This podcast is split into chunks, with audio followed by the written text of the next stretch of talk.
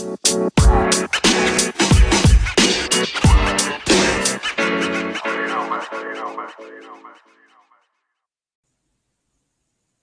back to Tasty Talks. A special happy birthday to Dan.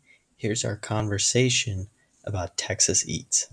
Now that you're in college, how how have your food habits changed from being in college to being at home growing up? I mean, there's a lot more uh, spontaneity.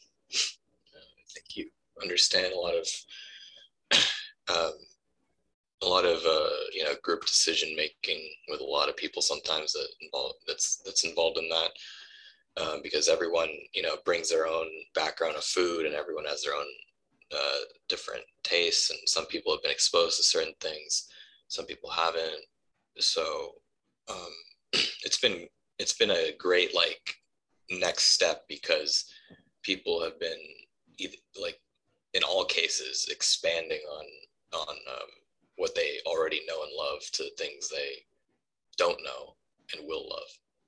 Right, right. And, uh, you know, I just want to talk about since, you know, you were in school before the pandemic and then now you've been in school throughout the duration of the pandemic. Um, so my question to you is, how has the pandemic changed your your eating habits?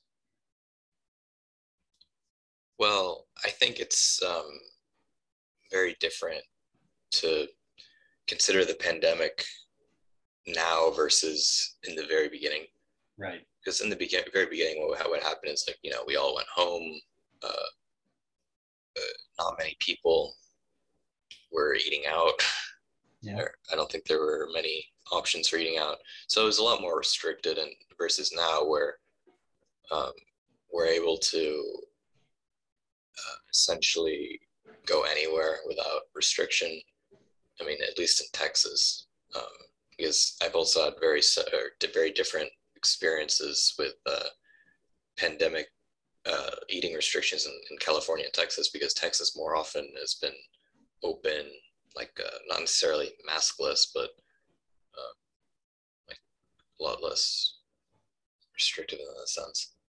Yeah, yeah, and uh, I noticed the same thing um, out in Arizona compared to, to California, where um, a lot of the restaurants that at the time weren't accessible in California were free to walk in and, and sit down in uh, Arizona. So obviously, California um, was a lot more restricted. I think everyone knows that. But um, I guess, you know, I've, I've talked to some people and they've mentioned that delivery apps have really been used a lot more, whether it's due to the fact of their location. Maybe you're in a place that's really cold, maybe you're in a place that's um, heavily restricted with COVID. So, have you still had the, the the true food experience of sitting down and eating with your friends? Do you still do that just as often, or is there more um, delivery being involved? The answer is yes, just as often. Right. Um, I very rarely have food delivered. Yeah, yeah, and and and why is that? Uh, mostly because um, it's often easier for me to just like I like I I either make the decision to eat out or eat at home. Um, because like you know some nights where I'm just like you know studying I just want to want something quick that I mean it's usually something that I can make really quickly rather than get something delivered. And I wouldn't want to get something delivered like uh, you know to eat alone. In which case, um, I mean, if I can, I can just eat with friends if if I'm eating with friends, and we can just go somewhere. Because a lot of places are within walking distance, even though this is a it's a pretty big school, pretty big campus, and a lot of places all around. Um, and you know, some places you obviously you have to drive to, but you know, you can just you know restrict yourself to the places that are within walking distance if you know you want a quick quick bite. Yeah, yeah, and uh, when you do decide to go out and eat, are you on a budget? Um, like, what are your what are your primary factors in decision making? Because you know, as a college student, I know a lot of people like to buy groceries and eat at home because it's less expensive. So, what is your um, outlook when you go out to eat? What are the factors that are really important to you? Well, you mentioned groceries. I mean, I get groceries every week. Um, that's my uh, main source of food because I, I, like to just during the week when when I'm studying, I, I don't need to be eating like really good food. I mean, I don't really think that I have to eat well like a lot. So uh, I just and, and there's some things honestly that that I feel like I can make better than or more I don't know acceptable than places like any, any pasta for example I think I can just make better than any like Olive Garden for example right um and and also like the, uh, the I know how to eat well here for for uh, not a lot every week, not spending a lot every week on groceries. Um, and then usually when I go out, it's with it's with friends who also like you know like to try a bunch of different food, and it's usually like a, a weekly thing um, where we just you know try some somewhere somewhere new.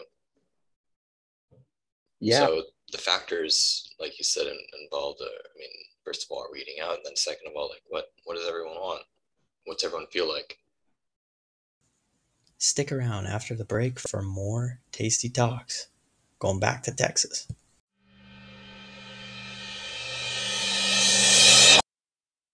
So, I guess my perspective of food in Texas, having never really been there other than Dallas, is uh, a lot of Tex-Mex. And I think that's what most people who've never been to Texas would think of.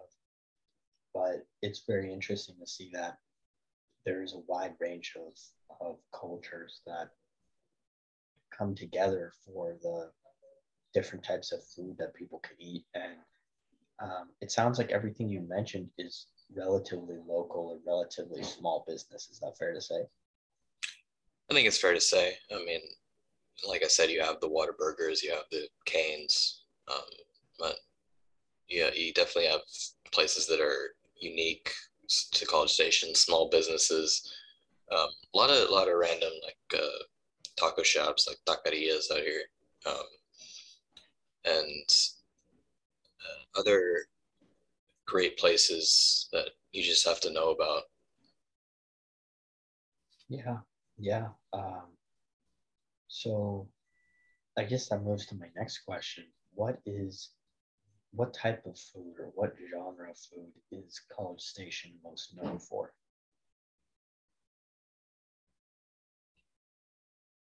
Um, I I'm not sure if I can say uh, something for sure because uh, depending on who you ask, you might get a different answer. Right. But uh, I mean, like it's Texas, so you have to have good barbecue, and there's good barbecue. Like you can definitely find good barbecue here, and you can definitely find good Tex-Mex um, or Mexican food around here. Yeah, and um, I guess that moves towards a, a different perspective when when making your food decisions. Um, how do these small businesses uh, vary their price compared to their competitors? Like I know you mentioned uh, Cane's and Lanes. Um, do you notice that there's uh, a noticeable price increase from the commercial places to your small businesses? Is it noticeable to you? And if so, um, how do you make the decision to still eat at a small restaurant? Well, in, in Cane's versus for example, uh, I'm not sure because I don't go often enough, so I haven't in, uh, noticed any uh, price difference there. Um, as far as other similar examples, um, I think from what I've seen, the the a, a place like Fuego or Torchy's would be cheaper than Chipotle. So um, that maybe that can factor into the decision, but the the biggest part of the decision is what tastes the best, and both both of the places are better than Chipotle. Yeah, yeah. I mean, that's that's great to hear because a lot of times, and even in some of the places that I go to in San Diego or Tucson, um, I noticed that that small restaurant might get away with charging a lot more than they should. Um, I know of some burrito places that we've both been to in San Diego where the prices are just kind of ridiculous, at least for the ones that are the closest to us compared to having to drive 15 or 20 minutes and get just a difference in quality. But again, I'm, I'm comparing small businesses to small businesses in that in that regard. Um, some of them are probably more expensive than Chipotle, but I, I don't think, in my opinion, those places that we've been to are comparable. But to your point about these um, price points, um, do you notice that a lot of people tend to go to these small businesses more? Like, um, I know there's pizza places in Tucson where it's a really big line. Uh, do you find that same thing where it, everything is a really long line, or is it actually less packed because people don't really know about it as well? Well, um, there are definitely places that are small in the small business category that are really long lines because everyone knows about them and they're very like conveniently located. Um, so you can definitely find that, but you can also find examples of places that are small places, very good places that are little um, like like off campus that people don't know about them that are empty almost.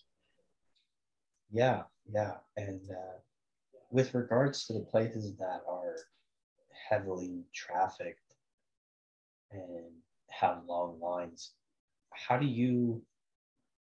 What is your strategy to still be able to eat at those places if you do?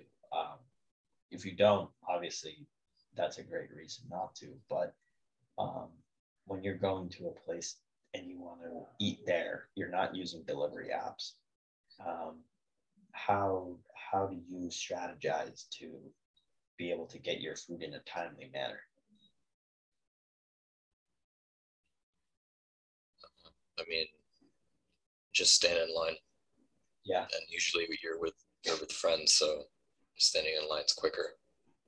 Yeah. Just uh, you know, you're you're there to hang out first of all, so might as well start when you're in line. Yeah, yeah, and um,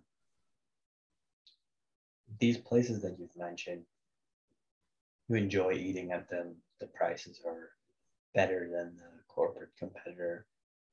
Um, what do you enjoy about the taste? And is there anything that you notice? Doesn't have to be specific, but is there anything that you notice that separates them from their corporate competitor?